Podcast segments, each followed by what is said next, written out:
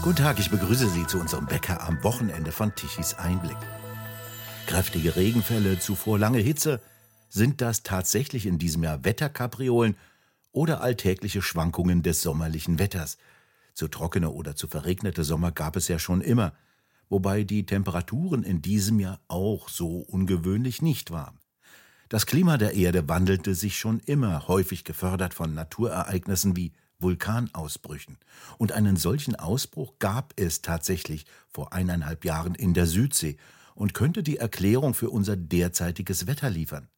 Fritz Fahrenhold, von Haus aus Chemiker, früher Umweltsenator in Hamburg, Autor und Betreiber der Internetseite Die kalte Sonne und Energieexperte bei Tichys Einblick. Fritz Fahrenhold, an Sie die Frage, wie sah es denn in diesem Jahr vom Wetter her gesehen aus? Nun, wir haben in Deutschland äh, keinen besonders heißen Sommer. Äh, der Juli ist eher unterdurchschnittlich. Aber das ist ja auch klimatisch völlig irrelevant.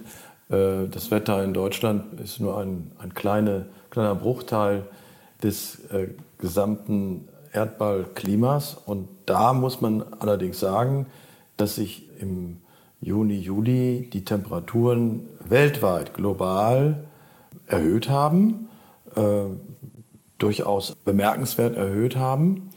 Aber in, in Deutschland hat sich das nicht niedergeschlagen.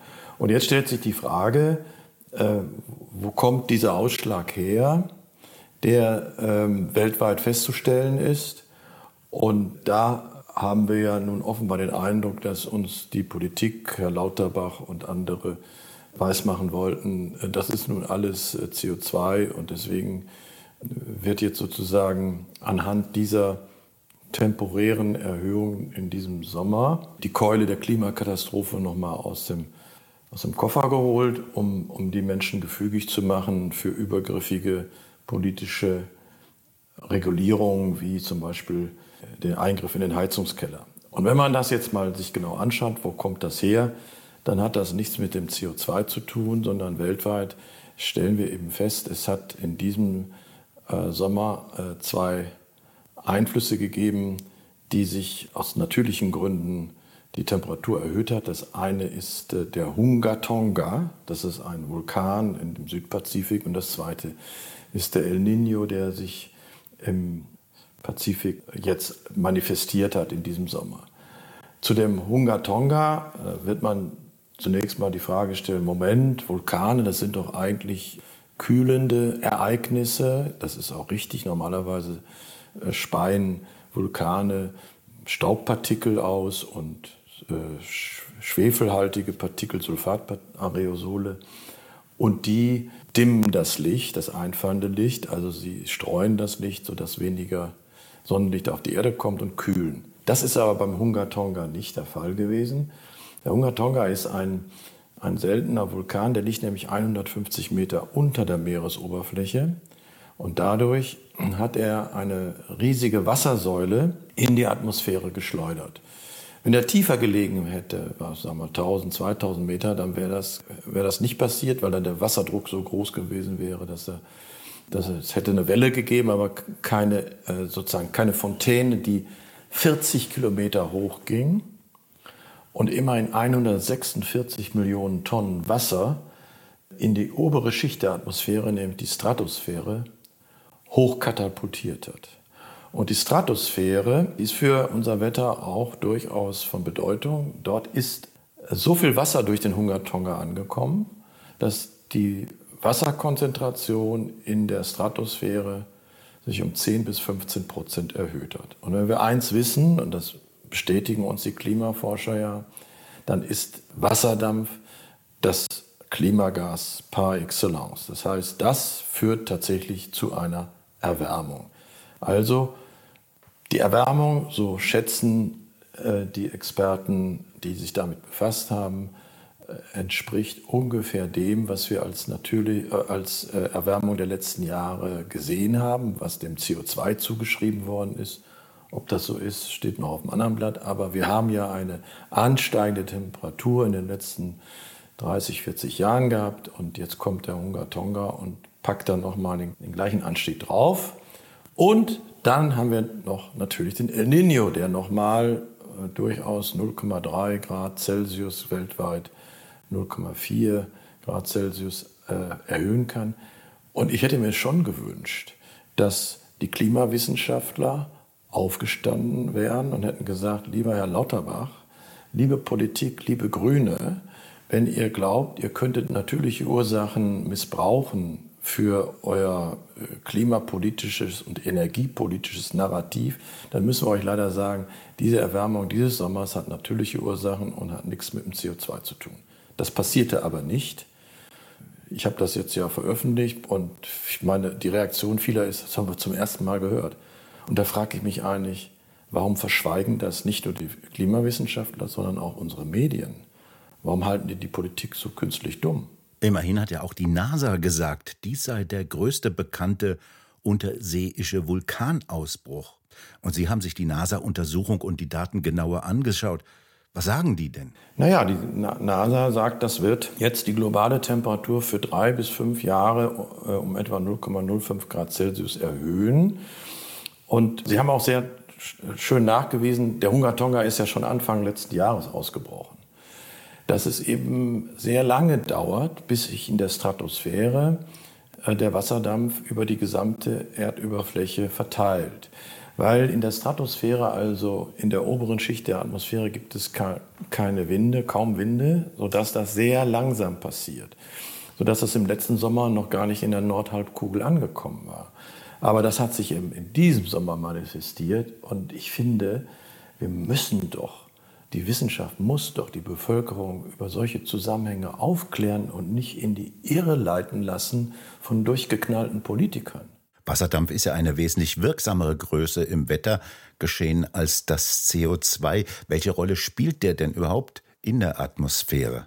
Ja, die, äh, der Wasserdampf ist das, ich sag mal, Klimagas par excellence, also der, der größte Anteil der Erwärmung die wir ja brauchen, damit diese Erde überhaupt äh, belebbar ist. Wenn der Wasserdampf, wenn wir kein Wasser hätten, dann hätten wir minus 18 Grad Celsius.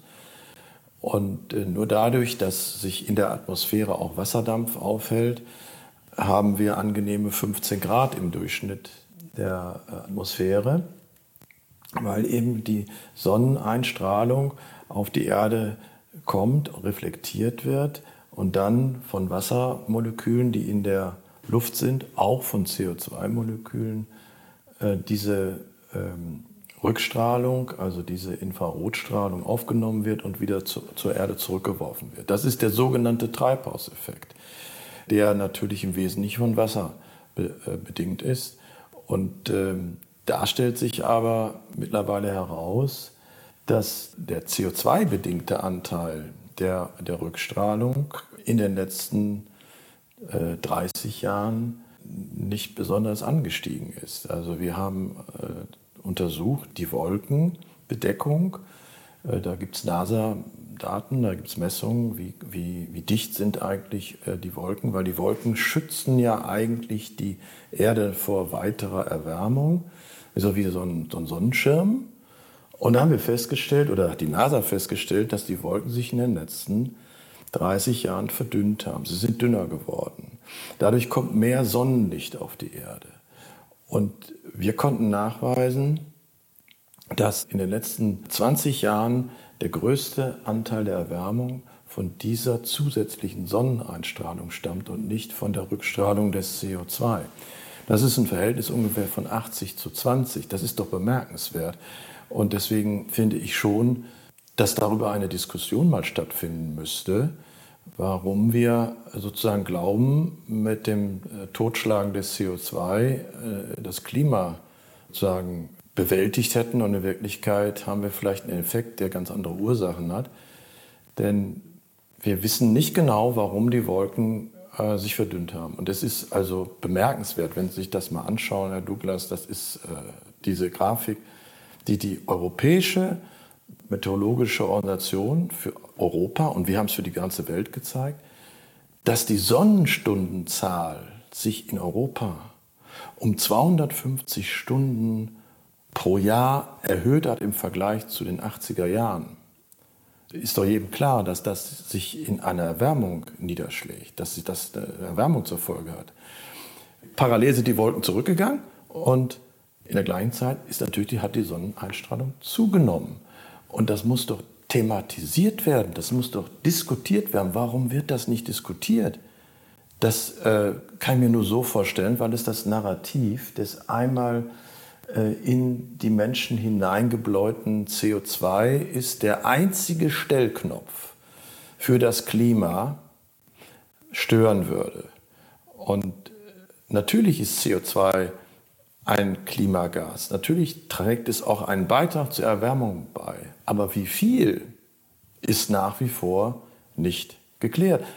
Der Weltklimarat und unsere Politik und auch die meisten Wissenschaftler sagen, 100 Prozent ist das CO2. Da argumentiere ich und sage, uh, aber als es das CO2 aus das menschengemachte zusätzliche CO2 noch nicht gegeben hat, hat es auch Klimaschwankungen gegeben und zwar ganz erheblichen Ausmaßes. Deswegen ist das keine Prophezeiung, die sich erfüllt oder die irgendwo äh, einen natürlichen Effekt ausschließt. Aber das Interessante ist eben, äh, dass sich natürlich irgendwann herausstellen wird, ob das CO2 der alleinige äh, Erwärmungsgrund sein wird oder ob die natürlichen Effekte vielleicht 30, vielleicht 50 oder wie wir jetzt festgestellt haben, sogar bis zu 80 Prozent ausmachen. Es gibt im Übrigen auch zu der Frage der äh, Wolkenverdünnung noch eine weitere These, äh, das durchaus plausibel ist. Dadurch, dass die Luft sauberer geworden ist, haben wir jetzt sehr viel weniger Staubpartikel in der Luft und das sind, äh, wenn man so will, äh, Keime für die Wolkenbildung in der Atmosphäre.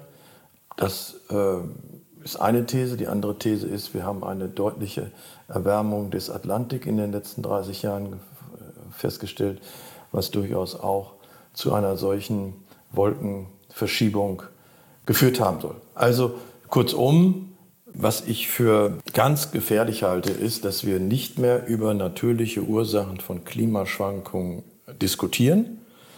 So nach dem Motto, Science is settled, die Wissenschaft ist zu einem Ergebnis gekommen und das ändert sich nicht mehr.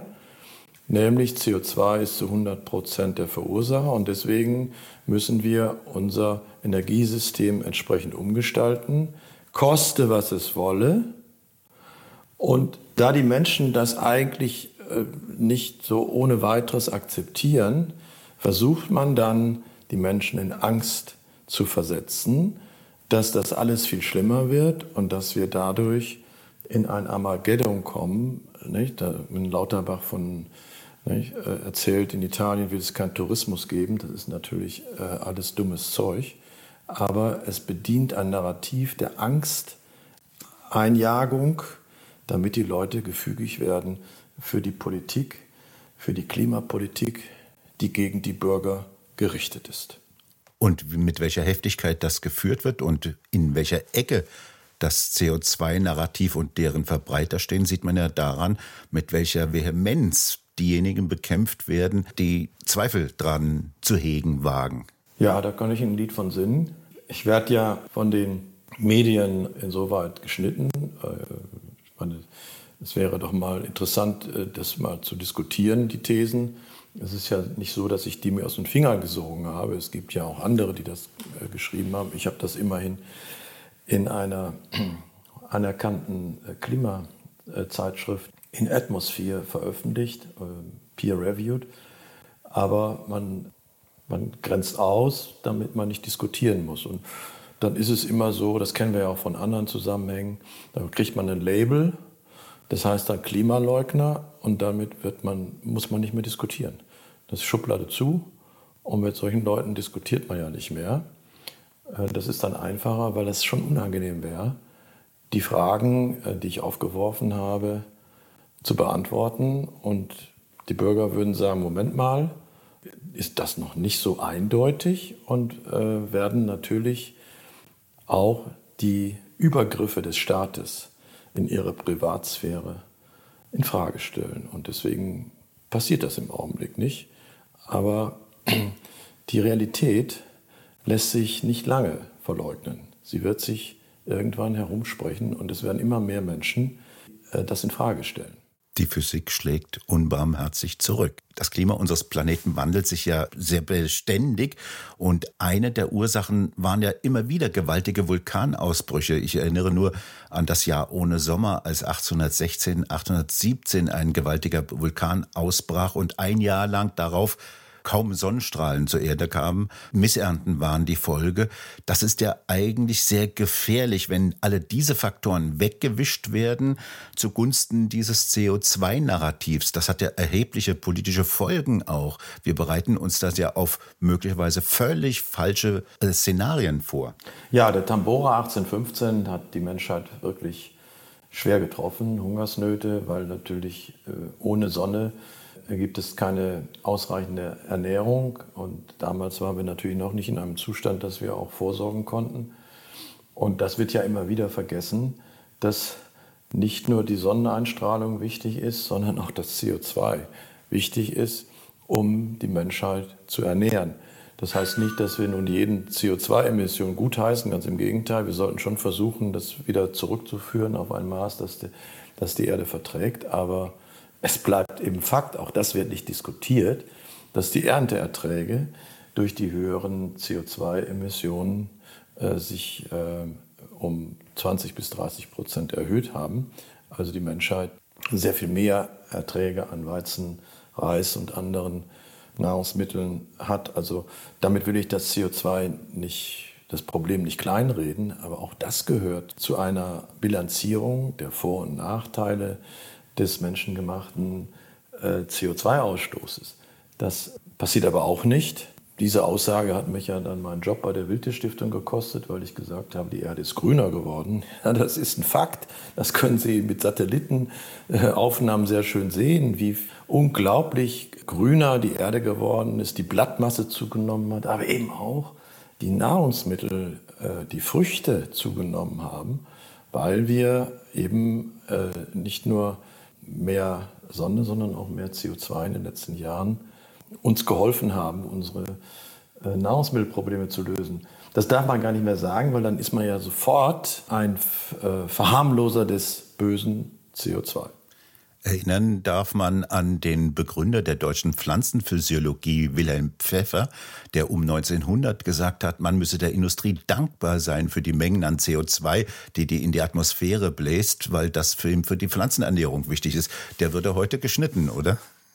Ja, er würde keine Chance haben. Ich glaube, der würde seines Lebens nicht mehr froh werden. Was wird, darf man nicht mehr sagen. Es zählt nur eins und da muss man aufpassen das CO2 ist sicherlich ein Problem, das zur Erwärmung beiträgt, aber es wird benutzt, um eine Gesellschaft umzuformen, um sie so zu formen, wie sich das Linke und Grüne vorstellen.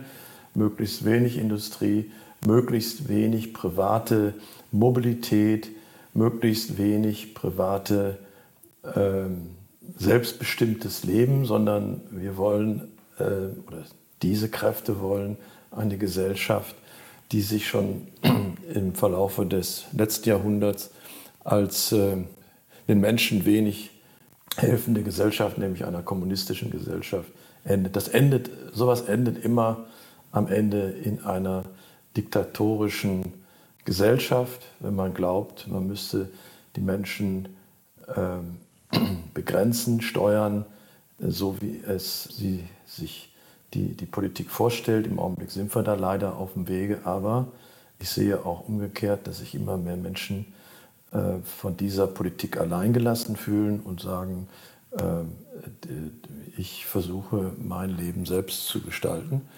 Das heißt, das, was man eigentlich bewirkt, ist, dass die Menschen aufwachen und sich eher von dieser Politik abwenden. Und deswegen bin ich eigentlich positiven Mutes, dass ähm, sich diese äh, Ideologie nicht durchsetzen wird. Abschließend gefragt, welche politischen Bedeutungen im globalen Maßstab hat denn diese Ausrichtung Deutschlands? Wir haben jetzt gerade gesehen, dass in dieser Woche China nochmal im Gespräch mit dem US-amerikanischen Politiker und ehemaligen Senator John Kerry deutlich gesagt hat, wir machen unser eigenes Ding. Wir verabschieden uns gewissermaßen von dem Pariser Klimaabkommen und für uns hat das Wohlergehen der Menschen absoluten Vorrang vor irgendwelchen CO2-Fantasien. Was hat denn das für Folgen, wenn Deutschland hier einen Sonderweg geht? Es wird uns ja sogar immer China als Vorbild vorgehalten, nicht? Weil die immer, weil die E-Autos produzieren, mittlerweile Marktführer bei Windenergie und bei Solar, 90 Prozent der Solarzellen produzieren. Aber wenn man nach China selbst reinguckt, also das exportieren die alles, sehr richtig. Aber wenn man äh, nach China selbst reinguckt, muss man sagen, die werden alle mit Kohlenstoff, mit äh, Kohle produziert. Und zwar kann man ungefähr sagen, China produziert äh, pro ähm, erzeugter Maschine, pro erzeugtem Gut, pro erzeugter Solarzelle, was auch immer, etwa drei bis viermal so viel CO2, als wenn das in Deutschland passiert wäre. Das heißt also, jeder Export von Arbeitsplätzen nach China bringt dem Klima immer weniger. Deswegen mein Appell an die Politik, macht doch nicht den Blödsinn, CO2 in Deutschland so teuer zu machen, dass die Industrie auswandert nach China und damit mehr äh, CO2 emittiert, weil die Chinesen sagen eiskalt, wir sind ein Entwicklungsland und deswegen brauchen wir uns auch nicht an Paris zu halten. Und haben auch angekündigt, dass sie bis 2030 nochmal 50 Prozent CO2 drauflegen werden. Weil ihnen viel wichtiger erscheint, dass es den Menschen dort gut geht und machen jetzt über 30 Prozent des weltweiten CO2s. Übrigens auch pro Kopf jetzt mehr als, äh, als Deutschland. Äh, deswegen habe ich ja die, die Forderung gestellt, eigentlich müsste doch jetzt eine vernünftige Politik müsste sagen, also pass mal auf, liebe Chinesen, alle Güter, mit denen ihr uns hier Wettbewerb macht, mit denen ihr uns überschwemmt, für die darf es in Deutschland auch den gleichen CO2-Fußabdruck geben, wie ihr ihn habt. Denn äh, wenn ihr das reduziert, dann machen wir das auch. Aber warum sollte eigentlich Deutschland mit seinem Mini-Anteil weltweit sich selbst von der Klippe stürzen, seinen eigenen Wohlstand zerstören und die Industrie aus dem Lande treiben? Und China macht es dann mit äh, Kohle und Kernenergie im Übrigen auch äh, dann für uns. Und wir importieren dann CO2-lastige Güter. Das ist, doch, das ist doch eine dumme Politik. Deswegen äh, muss man diese Alleingänge mal langsam in Frage stellen, mit der wir uns sozusagen glauben, die Welt zu retten, aber das tun wir gar nicht, weil im Gegenteil, die Alleingänge führen dazu, dass die Industrie in China aufwächst, weil es billiger machen können. Das CO2 kostet da nichts. Hier kostet es schon mittlerweile 100 Euro pro Tonne. Das heißt, es in, steckt in jedem Gut, in jedem Strom eine riesen, ein riesen Müllstein, den man den Deutschen um den Hals gehängt hat. Und dann sagt man, jetzt, jetzt renn mal los und versuche mal Wettbewerb gegen die Chinesen zu machen, die äh, für ein Drittel des Strompreises die gleichen Güter produzieren. Das ist doch alles äh, völlig gaga. Äh, und da muss man, glaube ich, der Politik mal endlich sagen, Macron hat da ja schon angefangen, jetzt haltet mal endlich ein. Und ich glaube, ganz wichtig wird jetzt sein als nächstes die, die nächste große Wahl zum Europäischen Parlament. Und da werden sich hoffentlich die Kräfte verschieben äh, weg von äh, linken und grünen Spinnereien, die uns äh, ja aus Europa auch nach Deutschland hinein strahlen. Zum Beispiel das Verbot des Verbrenners hat ja seine Ursache in einer linken Mehrheit des Europaparlaments und die müssen wir ändern. Dann wird aus Europa vielleicht ein anderes Signal kommen, wenn konservative Kräfte, liberale Kräfte dort die Mehrheit haben. Fritz Warnhold, ich bedanke mich bei Ihnen ganz herzlich für das Gespräch. Herr Douglas, wie immer, vielen Dank. Und bei Ihnen bedanken wir uns fürs Zuhören. Schön wäre es, wenn Sie uns weiterempfehlen. Weitere aktuelle Nachrichten lesen Sie regelmäßig auf der Webseite tichiseinblick.de und wir hören uns morgen wieder, wenn Sie mögen.